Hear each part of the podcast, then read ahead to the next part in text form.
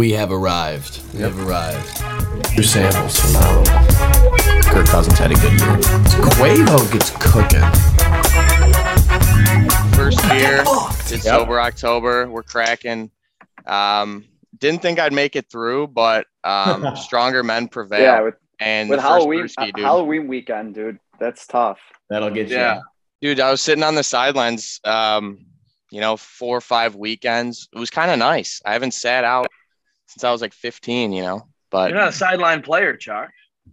yeah, I mean, and when I am on the sideline, I'm sitting right, I'm standing right next to the coach, waiting for the, waiting for the call. You know, get in there. They're in, Put me in. in short, get a stop. But um, yeah, we're welcomed with Joey Ellis. Thanks for joining the show, Joey. If you want to uh, introduce yourself to the Split and Gap faithful, that'd be great. Yeah, I uh Beechler and I are Catholic Central uh, buddies back in the day. I'm currently in Lansing as I work as a sports reporter at uh, Channel 10 here, TV station. Yeah, sounds good. Um, so we got Sparty and uh, Big Blue represented here today, along with Yeah. the the two domers. But um, I say that's where we jump right in. Uh, Beach, I don't know if you wanted to start on your thoughts following Well- the game on Saturday. You know, it's always good to beat the little brother. You know, what can we say? uh, it's always good. Uh, obviously, state covered, so we'll give we'll give respect to state there. Uh, definitely thought the touchdowns would fly a little bit more. Um, I know we were talking about this last week. Like, I just feel like I'm always waiting for Michigan to show what great teams do, and that's like throwing the football, dynamic plays. Um, I think they have the playmakers. It's just that that's what I want to see out of a game like that, like where you start to see like pure dominance. Um, you didn't a lot of field goals. Thank God we have the best field goal kicker in America. Um, but yeah, we're able to ultimately put the Sparties to bed and uh, maybe even put a couple behind bars there at Yeah. the end. So, but yeah, it was a great game, honestly. Um, good game, always good. I think night game was pretty cool too. You never really see that. Um, I'm more of a big noon kickoff guy, but I remember like that first time like Michigan played Notre Dame under the lights. Uh, that was just a cool experience. So I think it's just always cool to see a rivalry game under the lights, no matter what. But Yeah, it's a good atmosphere, Beach. Um, I agree. I agree with you though about the Michigan thing. I've been waiting on them all season to see, you know, what they are. I mean, their non-conference schedule is so laughably horrific that I think, you know, they got excused for that a little bit. Um, but then, you know, even the divisional crossover, they, you know, yeah, you get Iowa, but the offense is so bad it makes your eyes bleed. Um, but it, you know, even the MSU game, I'm still wondering if Michigan trusts McCarthy throwing the football. Um, I mean, they didn't seem like they had much confidence in him dropping back and throwing. And like you said, they have guys. Maybe Andrel Anthony could be the guy to kind of step up and be that wide receiver one. I haven't seen it yet this year. I mean, you saw it in the MSU game last year, but it might not matter when they run the ball as well as they do with Corum and Edwards and the O line, which I think might be better than last year. Um, but still left me with some questions about Michigan. I think the secondary is vulnerable. I mean, MSU, who whose offense is just a fireable offense to the game of football, was able to move the ball pretty easily through the air. And then for whatever reason, you know, Jay Johnson gets away from throwing the football, and then Michigan has much more success stopping the run, which is maybe just as bad. Um, so I don't know. I mean, like you said, stalling out in the red zone was probably concerning. Moody bailed them out. If you do that against in Ohio State or anybody greater past that, you're going to have issues. I mean, even Illinois, I think, is going to be a a good matchup in two weeks for them. That'll be a test. Um, but yeah, like you said, and then the whole post game incident, which we could go like three hours on.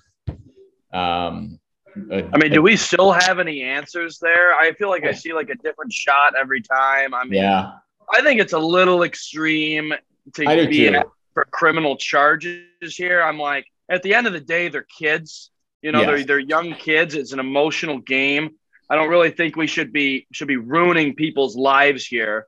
No. Um, but I, I definitely think it, it's something that I don't think I've seen really. I mean, the only comparison, honestly, is like Myles Garrett, like giving Mason Rudolph the work with the helmet, Right. helmet. Honestly, and that was crazy. So I never seen anything like that. Um, I don't like how people are like, oh, like Michigan only one tunnel. Like, what are you doing? I'm like, the stadium is older than you. So Well, I MSU only know has one tunnel do. as well. I was Yeah, gonna say like- that's that's not uncommon in football Yeah. with the one tunnel. But- People like think it is, who just the peanut gallery, like talking No. about it. Yeah. I mean, I'm like the, the tunnel's given us some great moments too. I mean, that like I know like HBO's got that cool documentary about the game between Michigan and Ohio State, right. and they just go at it in the tunnel. Yeah. And that that's one of the most like chilling videos I've seen as like a Michigan fan, like gets you fired up. And it wasn't even it wasn't like that. I mean, that's just like, you know, fuck you, bitch, back and forth, Yeah. you know, like just like we're getting teed up to play. This was just like, all right, one, what are Michigan players doing? Not like celebrating with the team, like Right. you know, fans, stuff like that. Like, I don't know why we need to get all in in Michigan State's business. And then two, it's just there's there's no need to assault a man. I mean, No, it's you- honestly like that with a helmet. exactly. And that's the one thing that people, both things can be true. You know, the Absolutely. Michigan players not, you know, celebrating with the team. Definitely, there was some instigating. I, I mean, there has to be. Uh, There's no, and this rivalry's gotten more bitter by the year, and it, it's gotten more harsh and way more personal. It seems. But again, like you said, the MSU player, you can't react like that either. I mean, you have to, you have to lose and just you lost the game on the football field. You got to get out there and like it- it's on the players. You got to be much better than that. Um, it's a bad look. I mean, you got dominated on the field and, and then you let that transpire and you let them get in your head like that. You just can't do that. And it plays right into the hands of, you know, what Michigan was hoping to kind of get out of that. Um, Yeah. Uh, yeah, honestly, too, like to that point, like it just kind of feeds into like the egotistical, like Michigan fan, where it's like, sure. oh, like state, they're a bunch of criminals. Like we're the higher university. We It's have such the- good. The holier like- than the yes, it- it's a thing. Absolutely. Yeah, so and that I just feeds that into the, it too. the tunnel that I've that everyone keeps talking about is such a cop out. Like Oh, it's brutal. there's like Marty said, yeah, it's not uncommon and those same people and I think most people would agree that it works really well at times. Like I was seeing old videos before the game whenever you know you're next to the to the fellas you're about to go to war with for 60 minutes and then after the game whether it's you know bad blood and and uh, kind of contention or if it's you know saying what's up to the kids you played high school ball with or shaking up and giving your respect i think it i think it's a net positive in most situations where you're able to like share a cool moment that either you know juices the game up a little more because there's a little chippiness. And i know it's like some of the greatest games we've ever seen played have those those pre-game incidents that uh you know we love to get into and show right before kickoff. Oh this happened. You know you you guys didn't see this on the broadcast but there were some words exchanged. And i don't think that the tunnel is the issue or else you know there'd be a problem every week virtually if every kid just has angst for one another. But i i do think that just dude the helmet the using the helmet as a weapon is like the worst thing you can possibly do in may, maybe any sport physically. Like you could kill someone you know at at any moment you could kill someone by striking them with a helmet. And i don't think that there should be some crazy crackdown legally but it'll be interest i'm interested to see how tucker and msu kind of handles it um, down the stretch with kind of you know how they discipline these players after the game. It's interesting because my my thought on it is football is probably the most violent sport you can play as as like a human being, at least one of them. And you got you're out there, and I don't know if the kids were starters or whatnot. I didn't read up on who it was, but even if they're special teamers, dude, if if you're on special teams, you can absolutely blast blast somebody if that's like what you really want to do. You know what I mean? If you truly hate them, or I don't know if it was some personal vendetta that they had against the the kid that got assaulted or whatever was going on. But offense, defense, even if you don't start, you're on special teams. You can you get to hit somebody for an hour every game you play, and then after the game, I those guys clearly didn't get it out during the game because they went and beat the hell out of that guy. But I don't know. Yeah, Well, I, would be surprised I- if they stay on the team. I don't know. I will say the initial assumption was you could see number one for Michigan. Uh, the initial assumption was that it was Andrel Anthony, who is a Lansing native. So they thought he was going up and, and talking that shit to state. Uh, it, it wasn't Andrel Anthony. It was just another number one. But that, that was the initial assumption when people saw number one in there. They were like, oh, this has got to be Andrel Anthony, Lansing native, you know, talking that shit. And but I mean, it wasn't. Thank God, because that guy actually plays. It was pretty good. Yeah, I but mean, something that shouldn't happen. You know, it just shouldn't. There's no place for it in the game. I had to just say quickly, you caught me in a bad time on my dinner just coming out, so that's why I will be quiet for a minute. yeah, no problem. Uh, I I just think the the second video that sir at least that I saw that came out was the helmet, um, which I think is much worse. The other thing is just the the I don't know that there's a right way if someone is instigating, which uh, obviously those other shots came out that showed that uh, Michigan isn't uh, exactly the angel or just the kind of victim that had nothing to do with anything and was just the innocent bystander here, but they might have been doing some jawing that led to it. But as as soon as it becomes like a jump, it's it's a problem and kind of the hammer needs to come down. As soon as you take your helmet off and start like, bro, what do you need your helmet for when there's when it's 30 on one? You know what I mean? Like what why you're not exactly losing this fight, nor can you lose this fight. I don't know that the helmet's necessary. And again, interested to see what comes of it. Not that um, I think it would have been more interesting if it was Michigan and you might be looking at losing players down the stretch for a national championship run. That's where it becomes a really big deal because it's like, well, we know these guys, it means a lot more to discipline them right away because they'll be missing games that they, I mean, they're looking to win a national championship. But um, I really don't think it's that big. I think it's kind of blown out of pro- proportion. I think it's just feelings getting the best of people, and they happen to be in the proximity that is the big house in the tunnel. Couldn't have said it better myself, Chuck. Honestly, it just it was a uh, bad ending to a. I, I don't want to say good game because it wasn't really that enjoyable from a fan perspective, but you know, for a Michigan fan, it was a good game. Peter, I'm One in telling the big ya, house. I'm telling you, just there might be a little bias involved as an MSU grad, but for as bad as MSU is, that fourth and one stop in the the first quarter when they got stopped there, I looked to the guy next to me and said, "That's the game. That's it." I mean, in the first quarter, Yeah, just considering, you know, Michigan. I mean, they were letting MSU hang around. MSU gets six there, and then you you get the whole psychological "here we go again" thing creeping into Michigan's head when you know you're down 14-10, offense Mhm. hasn't moved the ball, and it gives MSU some like, "Hey, we can actually do stuff." And then when they, you know, call that brutal fourth and one out, out of a timeout, too, makes it even worse. Um, Horrible. I mean, that was the game. You're, you're not going to get many chances down there, and they totally pissed But- it away. like you kind of said it though. Going back to this, like you know, not the fight, none of that. Like we're eight weeks in, right? I mean, Michigan's sitting at eight, no, 15th ranked team in the country. You got four weeks left in the regular season. I, I am tired of seeing Michigan not be able to slam the door on opponents.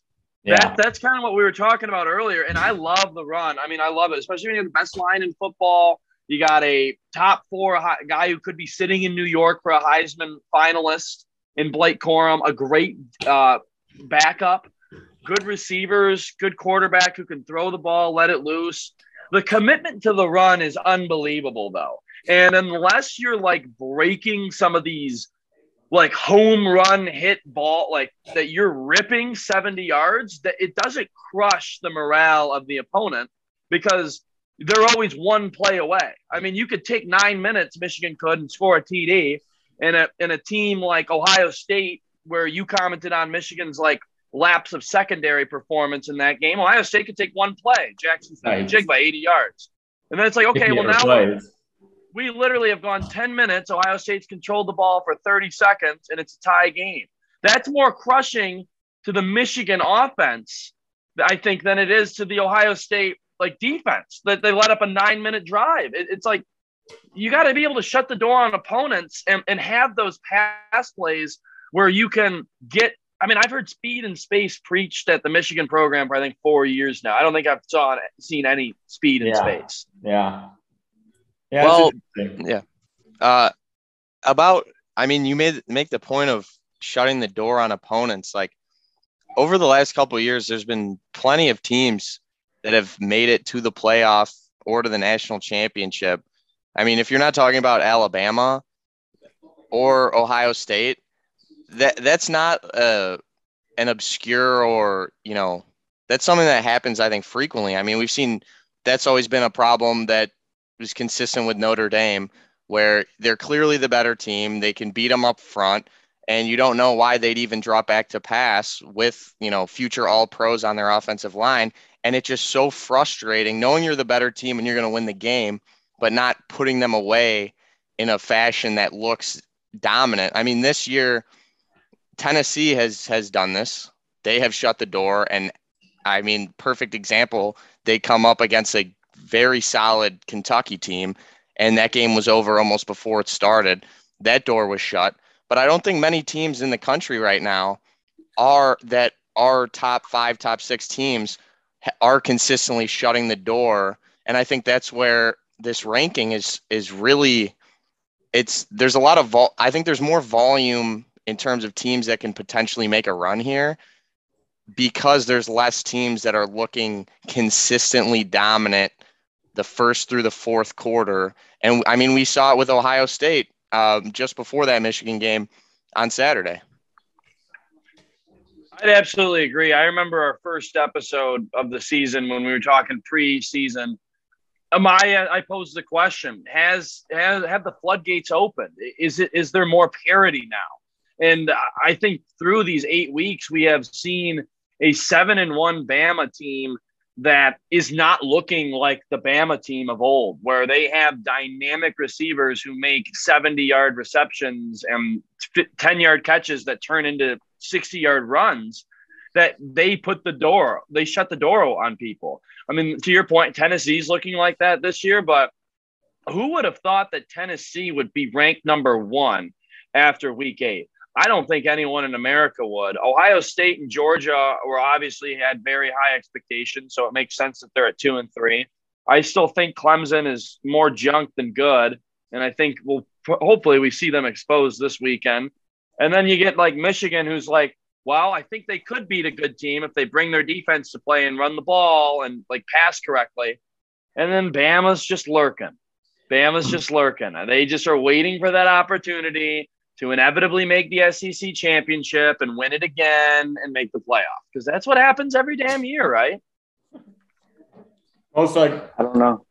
the Tennessee game, I mean, for as much talk as Tennessee gets winning that game, I mean, that was the most un Nick Saban Alabama game I've ever watched. I mean, they had 17 penalties that were at the most inopportune of times. And, you know, Bryce Young on a brutal shoulder goes in there, throws for over 400 yards, plays one of the best games he's ever played there. And, you know, they have a chance to win that game and, you know, narrowly lose. And it's kind of crazy. It seems like people have already written Bama off, which, as we know, is, you know, not wise to do as long as Nick Saban's on the sidelines there.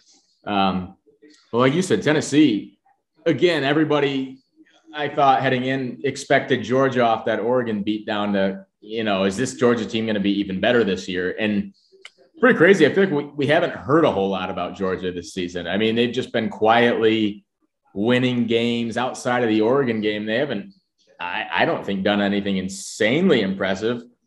I think it's good for them that they host Tennessee. I think Tennessee is going to go in and win that game. Um, I mean, I don't think Georgia's offense is built to win a shootout like that. And Kirby Smart does not have su- good success against teams that score over 30 on him. And I mean, like you said, this Tennessee offense is very similar. I don't like to put it on the same level as that 2019 LSU team because I mean that was that was the best offense I've ever seen in my life. It just they were unbelievable It's probably the mm-hmm. best college offense of all time. in in every area and, and they knew they knew every snap that they they just had the defense pre-snap and it didn't matter what the defense was trotting out there and it, it was just i mean and it helped like when you had a joe burrow who was essentially a coach out there but i mean this offense is very close they know exactly what they want to do. They have a you know veteran quarterback who's probably leading the Heisman race right now. Jalin Hyatt, I Hyatt, I swear, every time I'm watching is wide open, going for 70 yards on a touchdown. He's been unbelievable. And they just got Cedric Tillman back, who was probably their best receiver heading into the year. I don't know where he stands now, but I mean, Josh Heupel is he has that team legit. I, I think. I mean, Georgia was again picked to win the East, picked to get back to the playoff, but Saturday is going to be a good game. It, it, it, will by no means be a an easy task for Georgia. Like I said, I think Tennessee wins that game.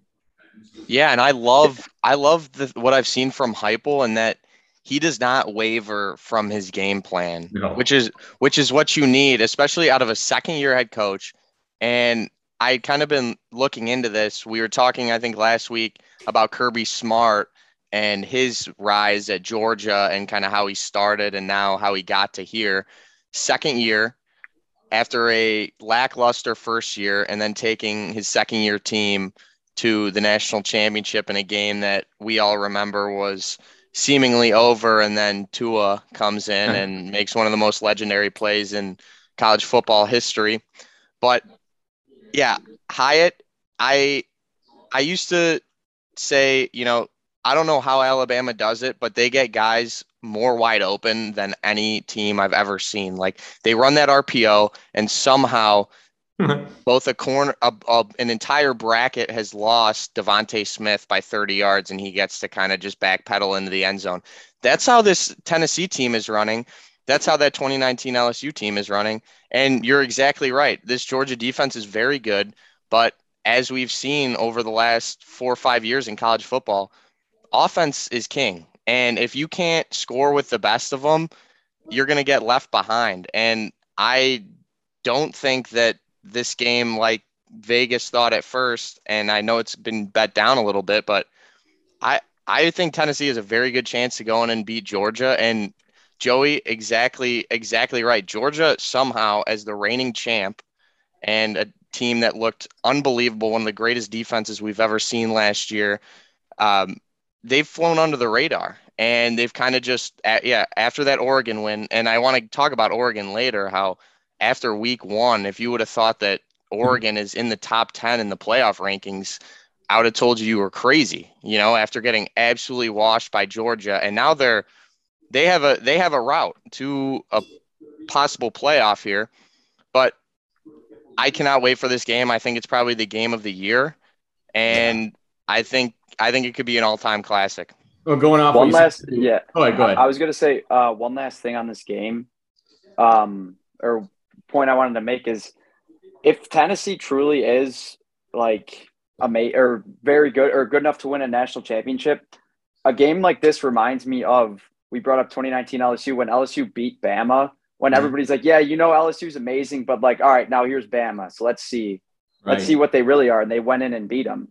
So if I mean, if Tennessee truly is legit, they're going to need a showing like that is to solidify them, and then everybody around college football is going to be like shaking their head, like, "Yep, okay." Well, one more sense. thing too, like the Tennessee, another thing like LSU did in 19 is like, you know, how much tempo they use offensively, and Tennessee, you know, they get that first down and they are moving. They don't let any team substitute, which you know. There's very few teams in college football where if you're not able to sub defensively, you just have to live with the guys you got out there and hope to God you can make stops. And I mean, Georgia's one of the few teams personnel wise who could do that. So that is very uh, that's the matchup I'm looking for is how Georgia, you know, fares against that tempo because Heupel loves to move. So it's going to be, uh, like you said, I, I think it's going to be probably the game of the year, like Bama LSU from 19 for sure. I think it's honestly going to be reminiscent to you were talking about Smart's second year. Remember they played Oklahoma on that Rose Bowl, and that was just a very interesting game because it was like, well, Heisman Baker is like throwing the ball like a madman, like airing it out, total air raid offense. Big 12 on full display. It's like, damn, this could be this could be their team. But then the dogs were just ground and pound, man. I mean, Nick Chubb, Sony Michel, it was just like, just give our guys a chance, and then let's make a stop in the end with a with another great D that year.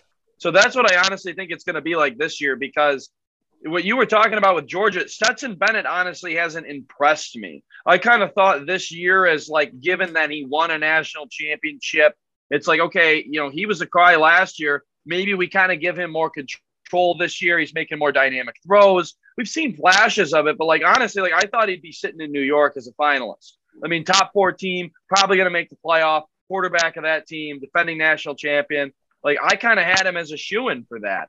And so with him not really making these dynamic throws and and really extending the game in the way that Hendon Hooker and Hyatt will and Heupel with their whole offense moving that fast, I think it's going to come down to Georgia D and then kind of just ripping off some of these runs, like reminiscent to that OU Georgia game. Yeah, and we we have seen this Georgia team lull offensively, especially, and I do think we've seen higher highs from Bennett this year. Um, a lot with his legs. I think he was showing with that he is a dynamic runner, first of all, which can break open a defense, especially with guys on on that offense that are just some of the most some of the best athletes in the country.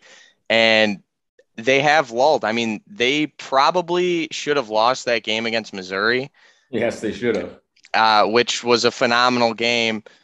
Missouri had a couple. They I knew this, and this is it go how it goes with Ohio State, how it goes with Georgia, how it goes with Bama. When you get when you settle for three, when you get the ball down to the as soon as they settle for three, and this put them up, I think ten points. You know the game is lost because when you're not scoring touchdowns, you're not beating Bama, you're not beating the Buckeyes, you're not beating the Bulldogs, and it's unfortunate because, well, I guess at this point it might not matter as much because team, even if you have one loss like Alabama, you could still control your own destiny. But that is where the difference shows. We have not seen really a lull at all with this Tennessee offense.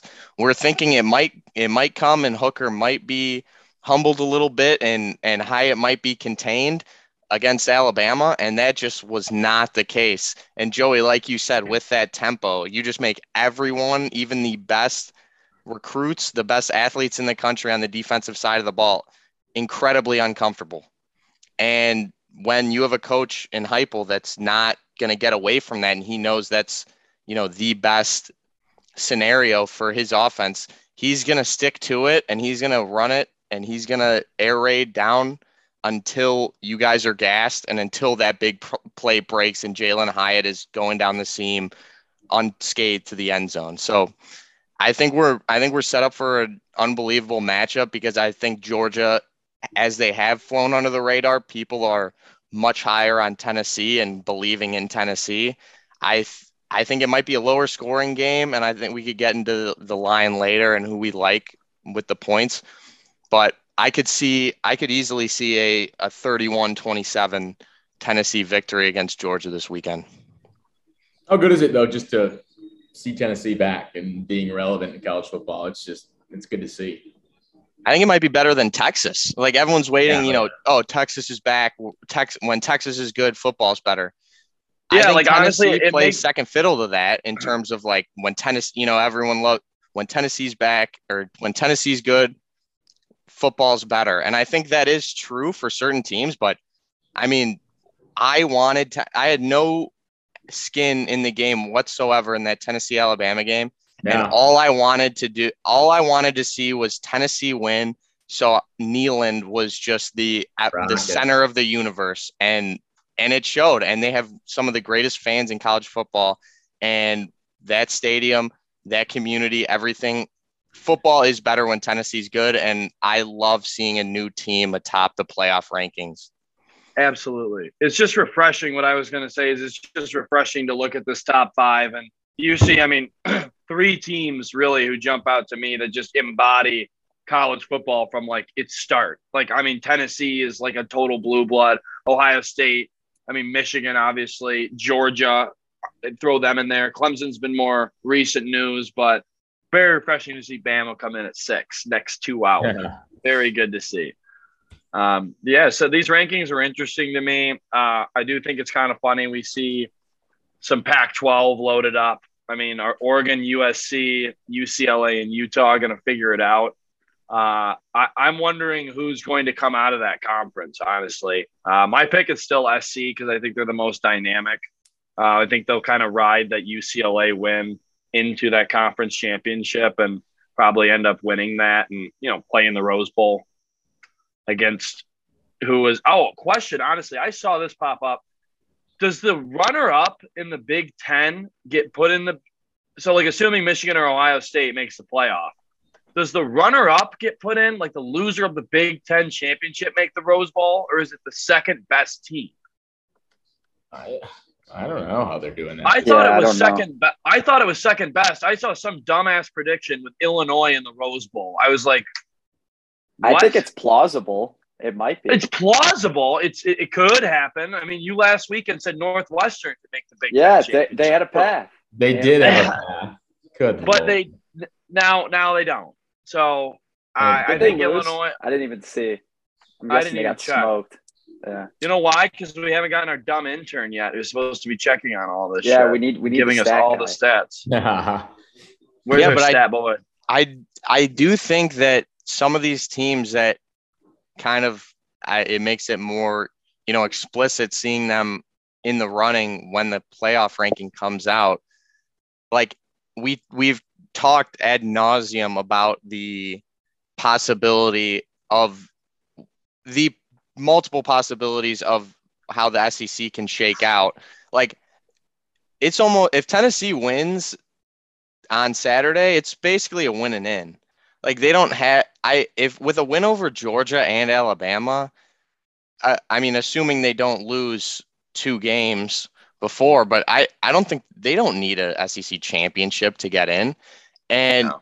that would open the door for Alabama who could then beat them in the SEC championship. Right. But we also are seeing at number 10 LSU, who like Oregon after week one, you could pay, basically throw in the, you know, trash pail, you know, don't have to worry about them for the rest of the year. And they've gotten better and better each week. Somehow, I don't know if it's my, you know, subconscious just still attached to Brian Kelly, who I've hated for years, even though he was our guy like just somewhat attached to him and how his teams kind of developed throughout the year. But they're two t- two touchdown dogs this weekend against Alabama, and I think that game might be pretty close. That is another scenario where if if Bama loses the second game, that opens things up for the possible Pac-12 team to make an appearance in the college football playoff. And the other game this weekend that I think that does that for for a TCU who I think was very disrespected. Yes, I think they I think they crazy. have I think they probably have the second best I think they have the second best resume in the country right now behind Tennessee. Every week they beat a ranked team, it feels like. Yeah. yeah, I think they have the second best resume in the country. They're left out of the top 4, whatever, they handle their own destiny, but you see a Clemson team who obviously everyone has questioned all year, will they be able to beat teams that are at their caliber or close to their caliber. We haven't seen, we've seen the quarterback controversy, them not have it completely figured out. But when they're going to South Bend as three and a half point favorites, which I think a lot of people had questions about, if Notre Dame takes this one, which I think is plausible, I don't think it's probable, but we could see in without without having some absolute crazy chaos happen, a real path for an Oregon or a USC to make the college football playoff. And I mean, I don't know. I, I guess I think Oregon's the better team because Bo Nix is playing out of his mind. I didn't think he had this in him after seeing just his inability to put full games together at Auburn. But I don't know. We could find, we could, after all said and done, see a uh, Pac 12 team make their first college football playoff in a couple years.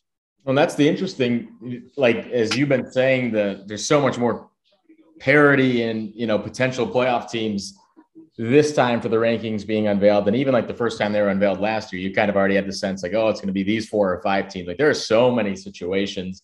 I mean, even LSU, LSU could win out, be an SEC champ at two losses, and that could probably be the first two loss team in the playoff because I don't know how mm-hmm. you'd keep them out with the resume and the wins that they'd have.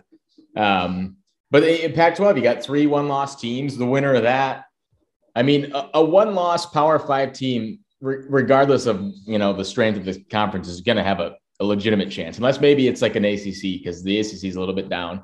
But the Pac-12 has been a pleasant surprise. It's been very competitive. As you just said, four teams in the what top 12, 13. Um, so Oregon State stuck in there too. Oregon State's a good team. Yeah. USC had to go there and battle. It, it- I think it was in overtime. Um, but like Beatrice said, I mean, USC was my my preseason bold, bold ass playoff pick, and I'm still sticking with them just because I think they've got the most talent in that conference, which sometimes doesn't say a whole lot. I mean, Oregon's right there, and Bo Nix is playing pretty damn well since that Oregon or since the Georgia game. But I mean, and then yeah, TCU. I mean, if if you're an undefeated Power Five champ, but I don't think TCU will go undefeated. They got a couple more tough games down the stretch before even getting to the Big 12 title game. Uh, but if you're undefeated in a big in a Power Five champ, I, I think you're in no question, regardless if it's Clemson in the ACC, TCU in the Big 12.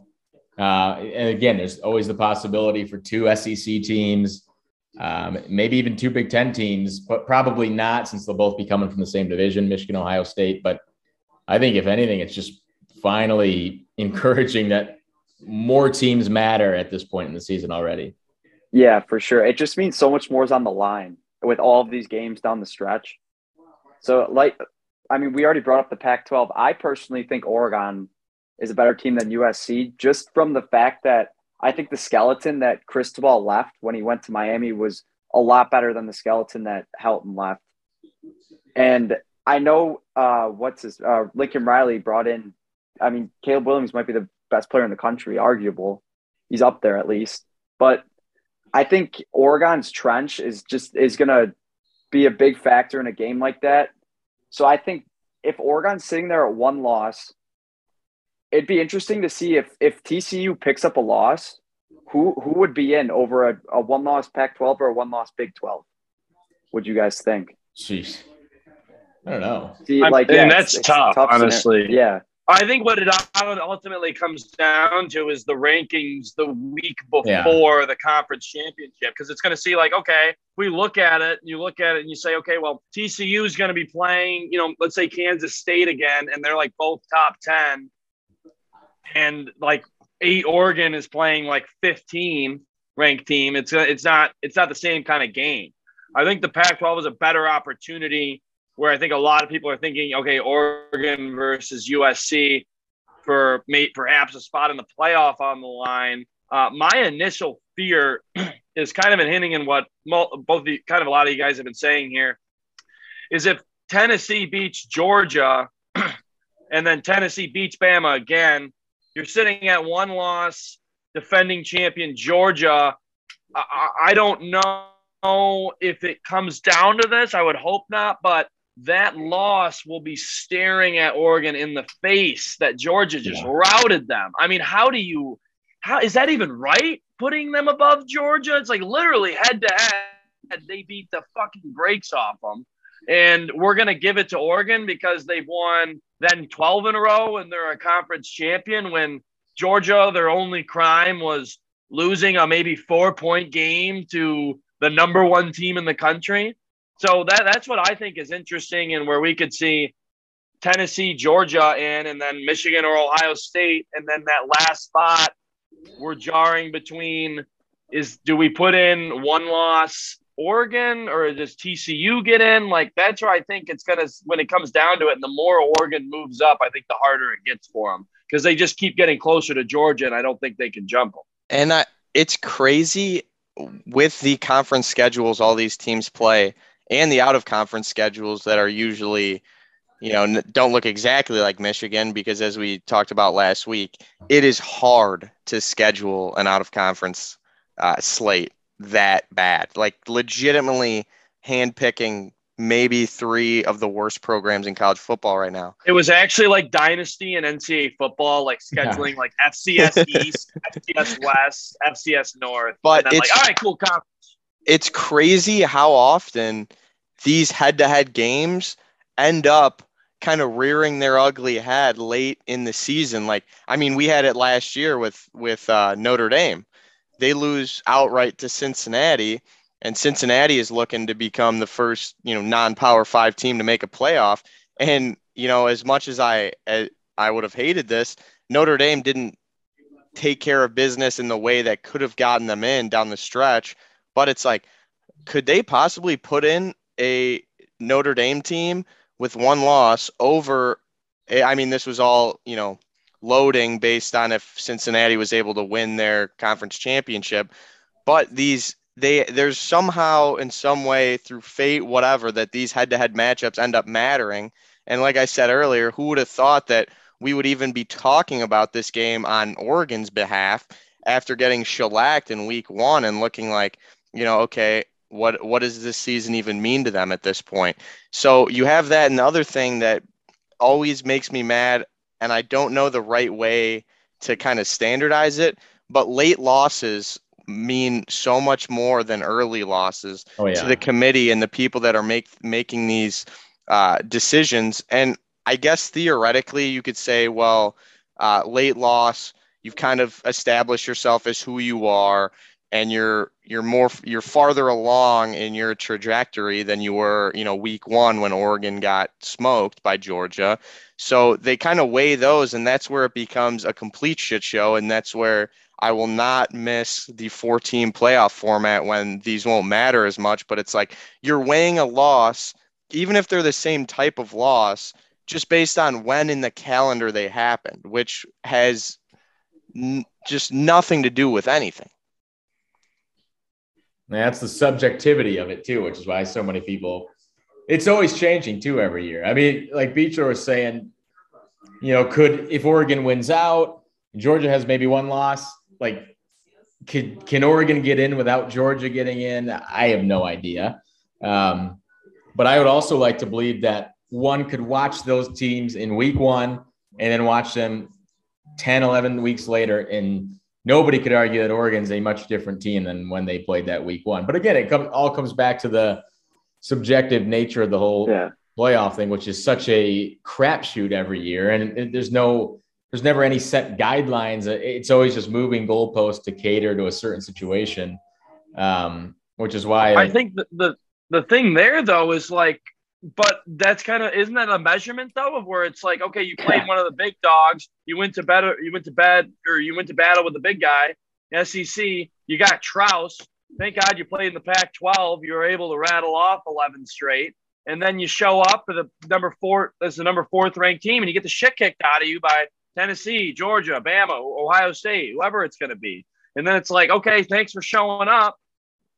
Th- that's Yeah. what we've run into with the Big 12. I mean, I honestly was more on the side of Oklahoma in years past because at least they're bringing a Heisman run- winner to the game. Bo Yeah. Nix is great. He's not in the. I mean, he's not in the Heisman race because he threw for 800 interceptions against Georgia and negative yards. And I just don't see how we can. I don't think it's fair to allow that to get. I think it's a perfect medium where you know we need. We can't forget that they that they played the SEC king and got killed. no. Well, we also can't be like, well, it's not like they haven't won, you know, 12 straight games and have a conference championship because I mean, Wait. according to their criteria, that's it. You need which is exactly why they're trending towards having to expand because an Oregon team could can get killed week one, win out every game, go 12 and one, and get left off because of other teams ahead of them. And I, I would understand that. But again, at the end of the day, that team should still have the opportunity to be in a playoff. Like a 12 and one team who would get left out, even if that could be Oregon, let's say, just because of other teams ahead of them. Like in a playoff, there is no situation in which that team should be left out to at least have the chance to play. If they play again, whatever, Georgia smokes them. It's like, all right, we knew that. We saw that week one, but they had at least they have gotten in the field to compete for a championship, which is why ultimately they're going to go the way of 12 teams because A, it brings in more money, and B, it brings in more teams to the table, which is what they want to do, and have more people still paying attention to college football in, in week 10 rather than checking out. and see they it- listened to this podcast and stole my idea last year. That's the whole reason. it's a shame. It's a shame too because I think this year especially is a unique season in college football. Like we've been talking about, there's so much to talk about with all these scenarios that if they had the 12 team playoff this year, it it takes uh, a lot of the conversation out of it. But we, we get to see all of these teams that are going to be around there at the end that are going to be in the conversation. Where we actually get to see them play. And beach, that's why like not- go ahead. Uh, well, to your, you mentioned like Oklahoma and, and kind of vouching for them to get in and, and kind of that other sub- subjectivity that comes with, well, they would just get smoked by Ohio State or that was, that was something that I hated more than anything was that was always the conversation with, it happened to be for what, four or five years, either Oklahoma or Notre Dame filled Yep. in that fourth spot. And it was like, yeah, they're, they're, if, if that were the case and we went by that, it would have been a three team playoff Right. because there was three teams that were so much better than everyone else so even so much better than notre dame and oklahoma who slot right into that second tier that was normally two or three teams you could throw an a&m of a couple years ago in there and then kind of the rest of the field but it's like well then just have a three team playoff because clemson ohio state and alabama are better than everyone whoever's number one gets the bye. The other team plays to see who plays them in the national championship. And I'm hearing Paul Finebaum after Notre Dame loses by three touchdowns, and he's like, "Oh, they should be banned from the playoff." I'm like, "Well, th- th- we we are seeing a format that's like, okay, the best four teams out of what 130 in Division One be put in a position where there's four teams, two Right. two games, and then a national championship." and the fourth team is not close normally and the average margin of victory in these conference semifinal games is 20 20 points. Like the only two really good games we've seen were those Clemson Ohio State games that we saw in back-to-back years that were competitive. The other games have just been absolute washes whether it was Michigan State whether it was Notre Dame whether it was Oklahoma and they're all getting smoked. And it's like well then does the what does the four team playoff really do to you? And i the the thing that made me really mad was like well then well if you expand you'll just have more of these teams uh you know that'll get smoked you know you have a lesser team than even notre dame in that given year get trounced by alabama well it's like well they couldn't be doing much worse than how they're doing already with a four team because there's been almost very little competitive, very few competitive games mixed into what are supposed to be all time classic games when you get the big four together. So the only thing that opening up would do was give would give a different team with a different scheme an opportunity to create more parity because there's no difference between losing by 20 or losing by 30.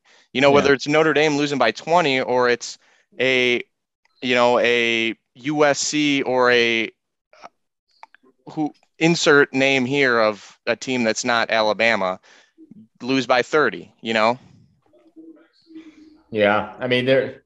I can't stand the subject subjectivity of all of it and all the hindsight. Uh, and I would always go to bat for Notre Dame. You know, they'd lose in the playoff, and you'd have everybody, oh, they shouldn't have been in. Well, who should have been in over them? It, it, that it was that season, it, it whatever the season was, and they met the criteria. Like you, you can't have a team going undefeated and leave them out. I, I mean, it just doesn't make any. I don't care as long as they're in a Power Five or in, you know, Notre Dame independent type team, which is again why there's so many issues with the current format and why they are ultimately getting forced to 12 because it makes too much sense. And again, they're going to get more money, which is the crux of college football and the bottom line for them. So I don't, I try not getting too caught up in it because it's just nauseating and nothing more than talking points for, you know, six weeks up until that final ranking. But I agree with you. Yeah, so I I cannot wait until they expand just because like it's I don't know how that the greatest the greatest sport to me is college football and I think we see every week every weekend we see an atmosphere, we see a game that just reminds you of that. How they've never been able to figure out how a playoff works or how it should work. Like they used to just uh hand pick teams, you know, Yeah. not without even playing a game. It's like, yo, Florida State, congrats, you're the national championships or the national champions without even winning a national championship game.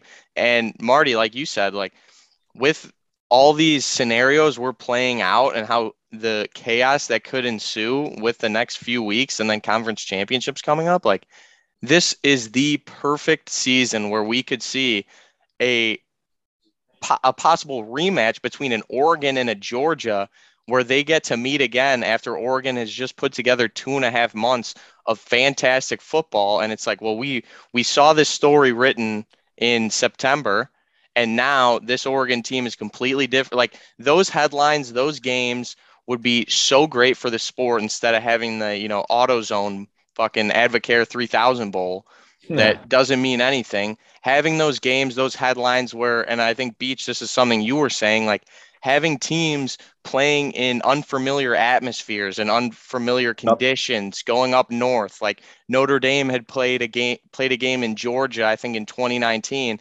and it was like the first time or Georgia came to South Bend and it was like the first time that they had played a game north of the Mason-Dixon line in like 100 years like those kind of games where they're unfamiliar and there's different different factors and different variables going on but at the end of the day you have the 12, the 16, the 8, whatever it is, best teams in the country, and everyone gets their shot to either redeem themselves or prove that they are the best team in the country. So, yeah, I mean, I could talk until my head fell off yeah. about how different teams can can make a we'll run. save that for Paul Finebaum. He, get, he needs a job. He'll, he can, he can be, fly into Chicago about, with his ears and maybe sit down and hop on the show. We're going to be talking about it next year when Northwestern makes a run to the Big Ten championship oh, for the auto oh, bid into the playoff at six and ah. six. Mark, you and your auto bid. Yeah, fuck the auto bids and get rid of yeah, divisions in the Big Ten, please. Yeah, that's I, another yeah, scenario. I agree. I agree. I don't know. I don't like that though. As a guy who looks forward to the day after or two days after Thanksgiving, it's like you're gonna start. You would start to see a trend over some of these years where, okay, sweet, we'll see you. We'll see you in two weeks. We'll see you next weekend in Indy. I don't hmm. like that. I don't like playing two weeks in a row, and it it's not from a perspective of like, oh, that sucks. You got to play them again. I just think it just takes away from like what that game is. Like I agree. I'll, I'll, I'll give an unbiased perspective here. Alabama Auburn. How many times? How many great games have we seen come like where it's like shit Auburn like won, and then it's uh, even if they're like a great team, it's like shit they got to play again. No one wants to see that. I don't think right. in back to back weeks. As a consumer, as a fan, I don't want that given to me. And I also think it's like I just think it's just a way for like the ratings to just play rankings to just play ping pong with each other again. It, it, yeah. Where you rank these teams so high, and then it's like, well, number two Ohio State lost to number four Michigan, but then they played next week and the roles were reversed. But then it's like, oh shit, well Michigan lost only to the number four team, and it's like, so let's move them down to six. It's you don't move at all. It's just yeah, you, just, the the loss becomes a win in some in some instances. It's, There's two. I mean, you know, for like in Illinois perspective, like winning a division title means a whole hell of a lot to them, you know, more so than the Ohio States who are winning it all the time. And so from that perspective, I like the division. So it, whether it's Big Ten just going back and evening them out, because let's be honest, the Big Ten West is never, ever, ever going to be remotely on par to what the East is. It's just the style of football they play. It's it's not doesn't even equate. But at the same time, no one wants to see a 48 or what was it, 44 3 beatdown of Iowa last year, who should just, you know, suspend the program with how bad they've been. I mean, it's just nauseating. So at the end of the day, you still want to see the best two teams playing in the conference championship game. And whatever team from the West, it's usually safe to say they are not one of the best two teams because, you know, at least from a Big Ten perspective, it's been the East. There's been three or four teams any given year that could it seemingly come out of there. Whereas the West, it's like, yeah, Wisconsin, maybe uh, Iowa, who can't score. And, this year, you know, Illinois is a darn good team. And if they're able to win the West, that is a reason for maybe keeping the division. But I don't know. We'll see what they do once UCLA and USC get in there as well. I, I feel like Wisconsin used to just be like such a better and more respected program, honestly, where it yeah. was like you kind of wanted to see, looked forward to tuning into Lucas Oil Stadium and seeing the Badgers play the Buckeyes. Like those have been like those were like some good games, honestly. Yeah. Sometimes. Other times they were absolutely trounced by the Buckeyes. Right. And I mean, I've gone, I've talked about this before, and like I, I agree that this year, I, I think it was kind of you saw it at the end of the year last year. The floodgates are starting to open with college football. Like it's just more accessible for players to get different places. Great coaches are coming up in new places. And I just feel like that a team like Ohio State now isn't just going to like be dominant that entire time. I mean, No. hell, you saw Michigan broke that up last year. I mean, Right. Penn State, I think, needs to figure some shit out. I'd like to see them get a new guy instead of James Franklin, but No. State's been a good program in the past decade. I mean, State has a playoff appearance. Michigan has a playoff appearance. Ohio State's got a few of them. I, I just feel like Wisconsin used to be kind of up there where it was like, hey, they're a team that, oh, maybe they lost, but like they won the Rose Bowl and beat like a fun Oregon team. And Right. so it didn't look that bad. But now, I mean, you're touting like a Northwestern team out there that sucks. I mean, you're seeing like, it's just not good. It's not good That's for the what- Big Ten championship. That's what Chuck was saying is, you know, offense is everything in college football now. And those Big Ten West teams just refuse to come to the times. You're seeing it in Iowa. They, I just, it just blows my mind that Kirk Ferentz's son is still an employee at the University of Iowa with the offense that they trot out on a weekly. I mean, it's disgusting.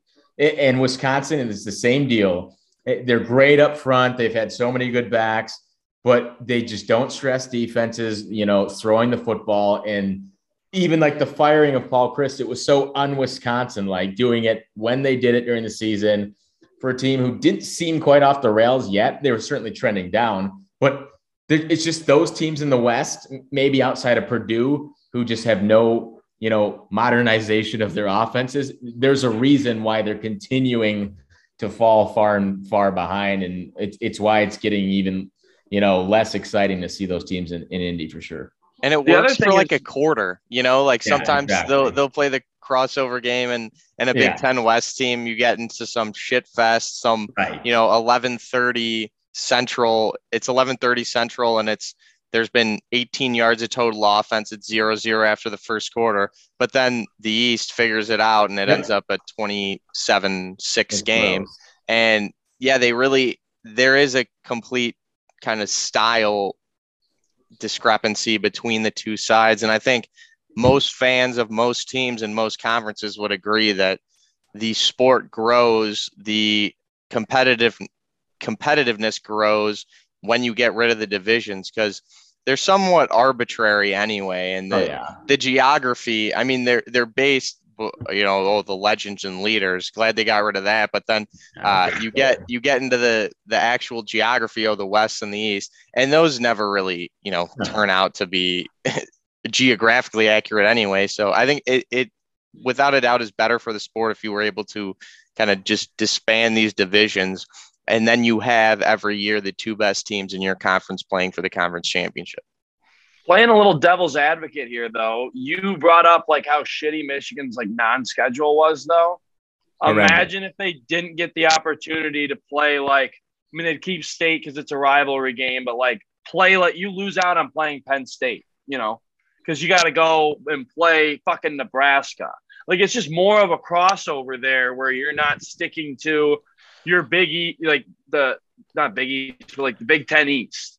well you don't Michigan have to every year, schedule know- UConn and Colorado No. State. You know, Right. if you're but if you got I'm saying Nebraska on the bra- on the slate for that season, maybe go out and and play an Oregon or you know get I'm just someone in town in, that, that, it's going to be a this good game. instance, it would have hurt them even more. And I just feel like some of those teams, like you know, you don't want to go do it. As a Penn, I think I can speak for a lot of people here. As a Penn State, a Michigan, a Michigan State, and Ohio State fan, you look forward to playing those other three teams every year. Oh yeah. That wouldn't happen. And then you mix in like, oh, a good Iowa. a But good- as a Michigan fan, Beach, if if you replace that Penn State game with Nebraska, are you sitting at a different spot in the rankings right now?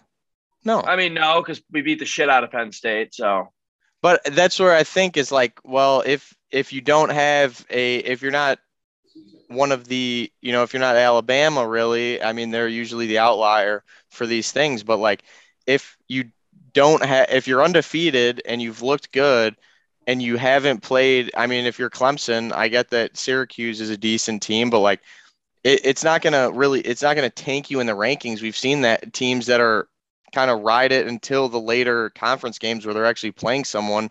It's not like strength of schedule really rears its head if you're if you're winning every game.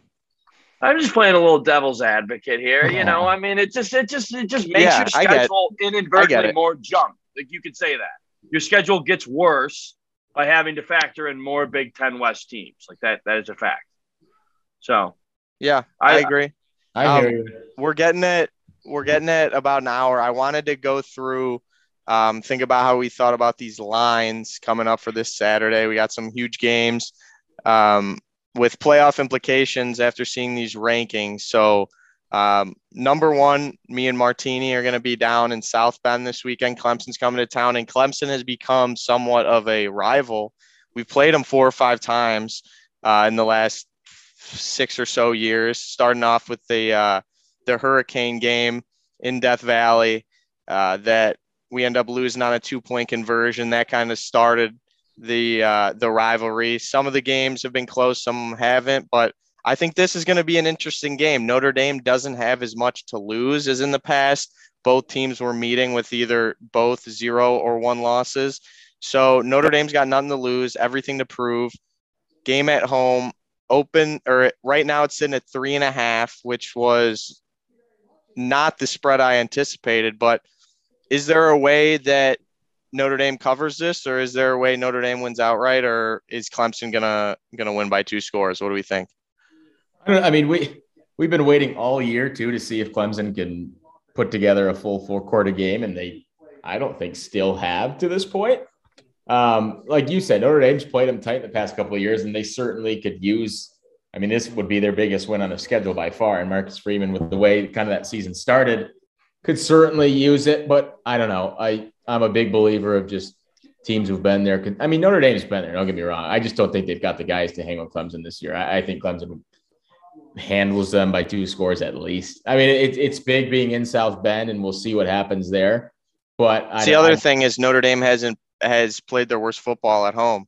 I know, you get the three, but obviously, I don't know. I completely I see this being the type of game where Notre Dame kind of keeps it close a little bit, but Yeah. you know, last ten minutes or so, Clemson really comes out and Yep. uh, score, stop, score, kind of finishes like that. I like Clemson by a field goal.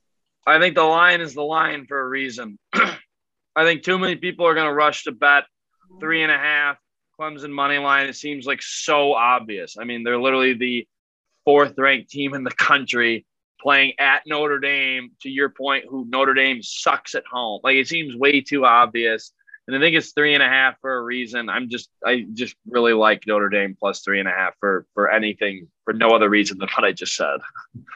I mean, I'm seeing like 75 to 80 percent of the public's on Clemson, so I'll be I'll Yeah, be taking Notre Hammer Dame. Notre Dame. Yeah, Yeah, I think I think for I think we'll probably see at least two and a half quarters of of solid football Yeah. on Saturday and, from this and game. one the thing is, I mean, Notre Dame's lost some absolute stinkers, but they've it every team that that's been solid that they've played this year, they've played up to, and it's been every game's been a good game. BYU, UNC, and Syracuse. Yeah, I mean those and were and Ohio State. Yeah. yeah, and I mean we've played.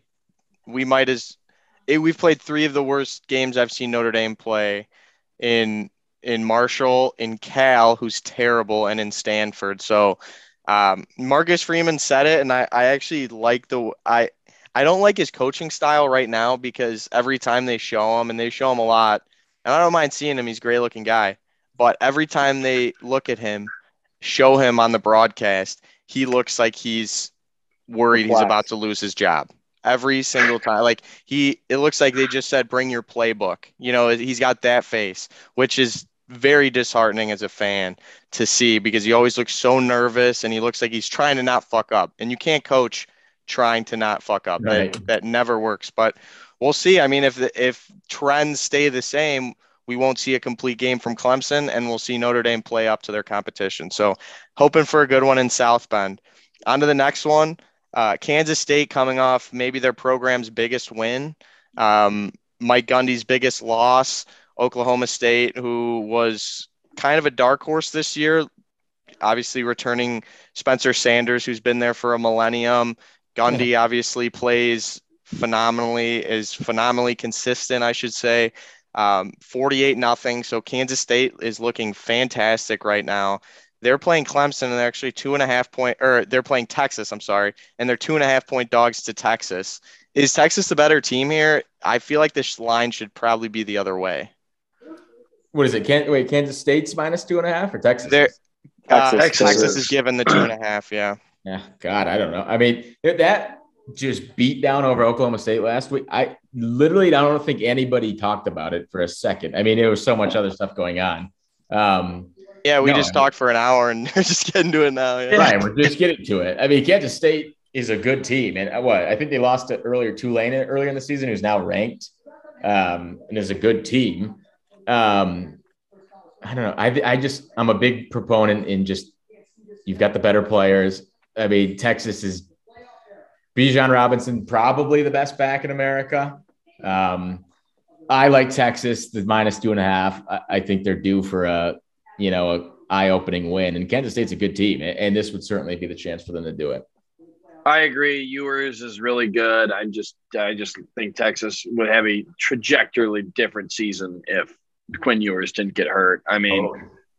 I mean, how just on top of possibly beating Bama, that could have been even if they didn't, could have been their only loss. Twelve and one conference champions. I mean, they look ridiculous with him.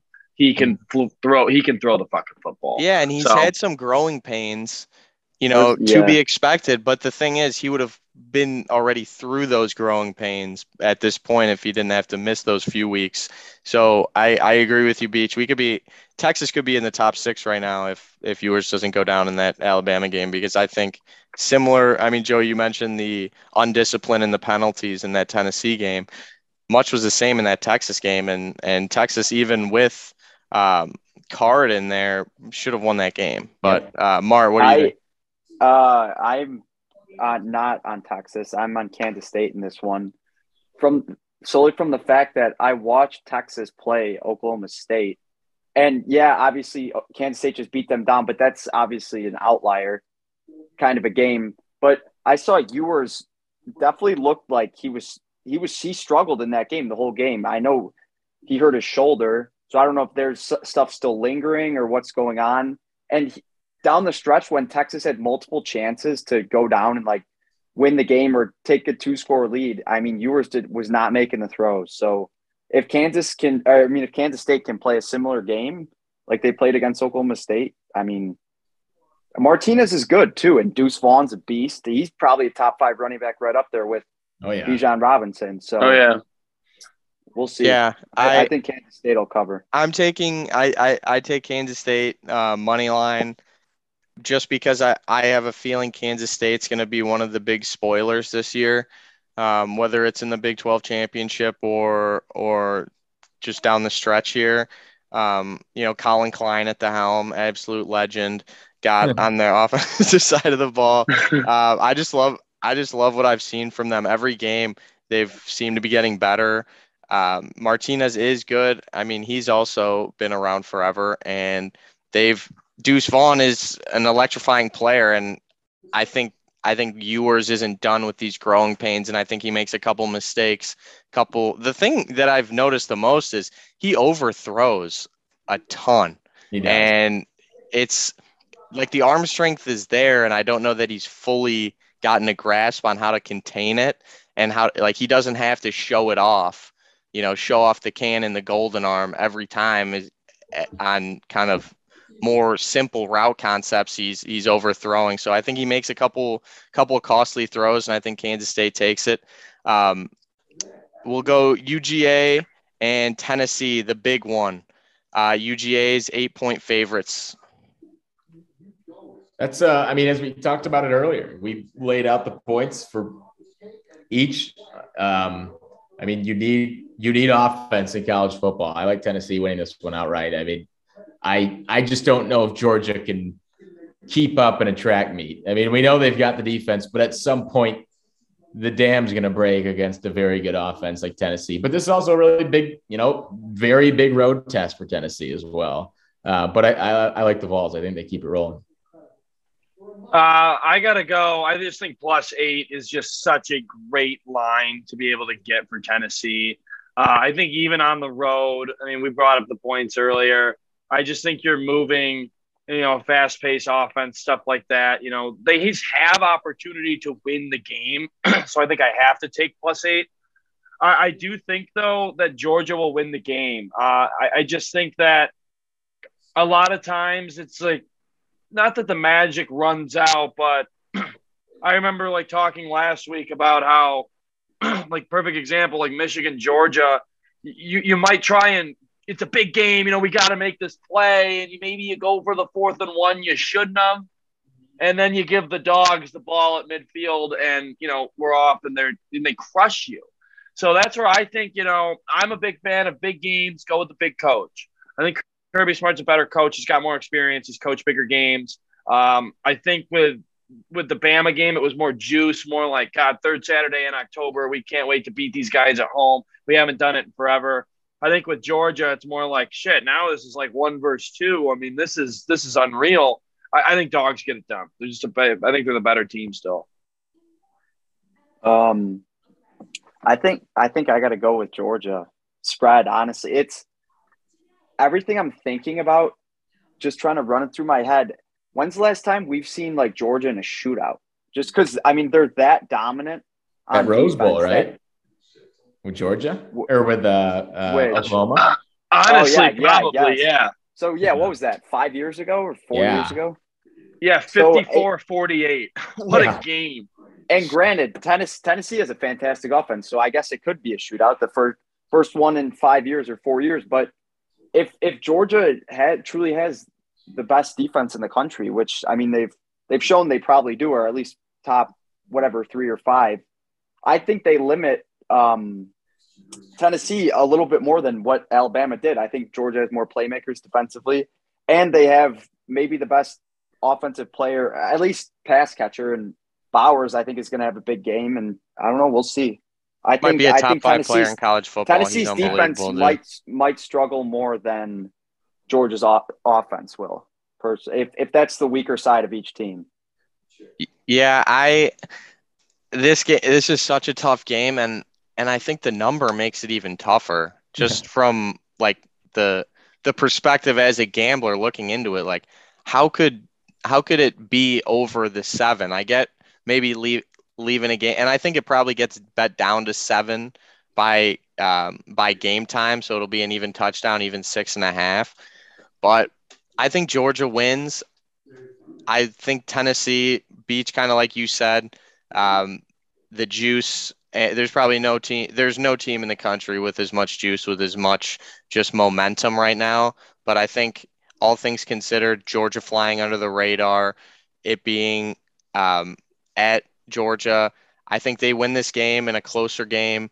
Uh, i think i mentioned it earlier but uh, i well I, I said i could see tennessee winning uh, a lower scoring game but i think if i'm if i'm putting my money on it i'll probably stay away but i think georgia wins outright. I don't think they they cover the number. Uh, we had some. I think we touched every part of that line though between the between the four of us. So uh, someone's winning, someone's losing this weekend. But uh, next one and another interesting one that we kind of touched on. Um, obviously, every time these two play, there's some bad blood, there's some tension, there's some history, and um, Alabama at LSU this weekend. Alabama right now sitting at 13 point favorites.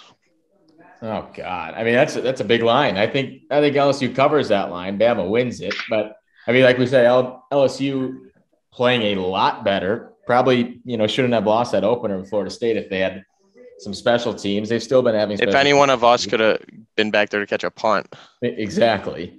Alabama's a better team, and like I said, I mean, they were penalties away from still being undefeated and, and beating Tennessee on the road. Um, Alabama's a better team. I think they're going to win that game. It, it's I think it'll be a close game though. I won't be surprised if LSU is hanging in there heading into the fourth. I think uh, maybe the best bet of the year is buying a point and getting LSU to like 14 and a half. I, I don't see them losing at home by two touchdowns. I really don't.